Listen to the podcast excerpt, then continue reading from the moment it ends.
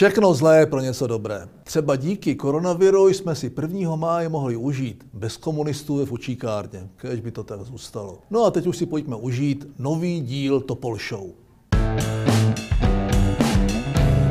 Výbor EU pro rozpočtovou politiku, který je podle premiéra Babiše plný nepřátel České republiky, opět zautočil na náš národní poklad na holding Agrofert. Prý se ho má Andrej Babiš konečně vzdát, nebo se má vzdát funkce předsedy vlády. A Evropská komise má Agrofertu zastavit všechny dotace, nejen evropské, ale i české. Podle Babiše šéfka výboru nenávidí Českou republiku. O její předchůdkyni to tvrdil taky. Divné, že ta nenávist se soustředí jen a jen na Agrofert. Nenapadlo tě, Andrej, že ten problém bude spíše v tobě?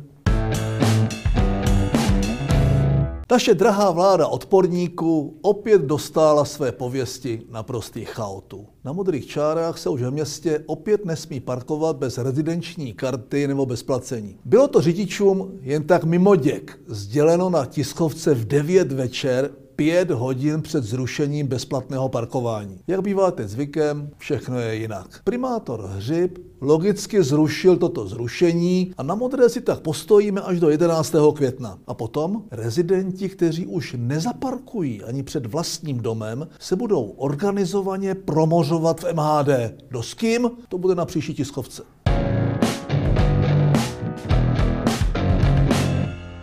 Koronavirus nás ještě neopustil. Snad se konce dožijeme. Už teď je jasné, že nadělal podle ředitele státu škody za tisíce miliard. Budeme se z toho dlouho zpamatovávat. E, to nebrání zeleným proletářům všech zemí, aby se spojili a pokračovali v tlačení svého vymodleného Green Dealu. Například František Pirát Kopřiva napsal, že Green Deal je příležitostí pro českou ekonomiku. Ano, Františku, Máte pravdu. Příležitost to nepochybně je. Bohužel k tomu, jak ekonomiku definitivně pohřbít. Ke světlým zítřkům se prostě neproregulujeme, i kdyby klimasoudruzi hodně chtěli. Chránit a zlepšovat životní prostředí je nezbytné. Stejně jako je ale nezbytné obejít se přitom bez ideologie. Ostatně, pokud mě paměť neklame, tak přesně tohle měli Piráti jako volební heslo.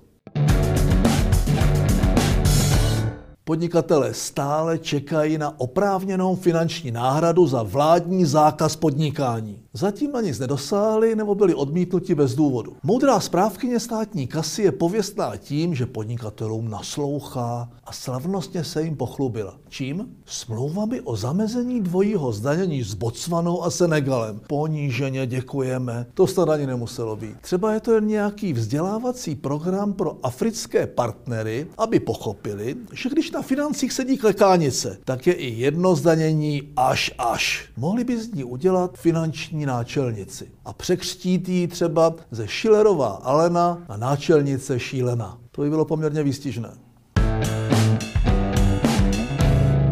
Jiří Ovčáček byl přepaden. Nebojte, vašemu oblíbenému hradnímu mluvkovi nikdo neskřivil ani vlásek. Přepadla ho jen neurvalé redaktorka České televize a zlotřile po něm chtěla, aby dělal svou práci a odpovídal na otázky novinářů. Viceprezident Ovčáček pak spustil další ze svých běžných amoků. Nařknul téze špinavých estebářských praktik a označil ji za dezinformátora tvořícího pro patologickou sedlinu společnosti, za šířící nenávist a rozdělující společnost štvavou tvorbou. No kdyby to byla pravda, tak by se jim tam požehnaný Jiří docela hodil. Škoda, že už nemůže kandidovat do Rady ČT.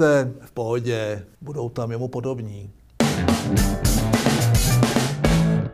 Ruská státní agentura RIA vyhrožuje únosem mého starosty Ondry Koláře. Toho by moskevští jestřáby rádi dostali před ruský soud za to, že nechal sundat sochu rudého maršála Koněva. Není to nic nového. Rusové takto unášejí třeba Ukrajince a soudí je v zinscenovaných procesech. A vyhrožování to jim šlo vždycky. Sám jsem to zažil jako premiér kvůli stavbě radaru. Co s tím? Myslím, že na ruské bo, bo, bo platí název mé knihy. A hlavně se neposrat.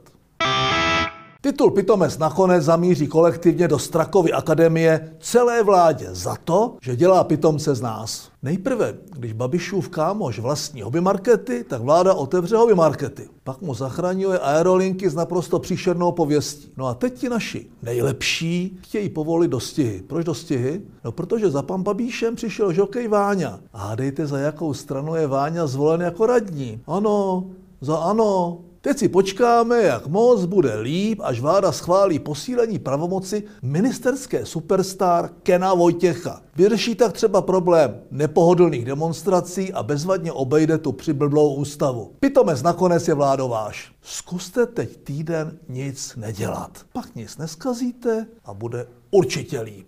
Těším se na vás příště.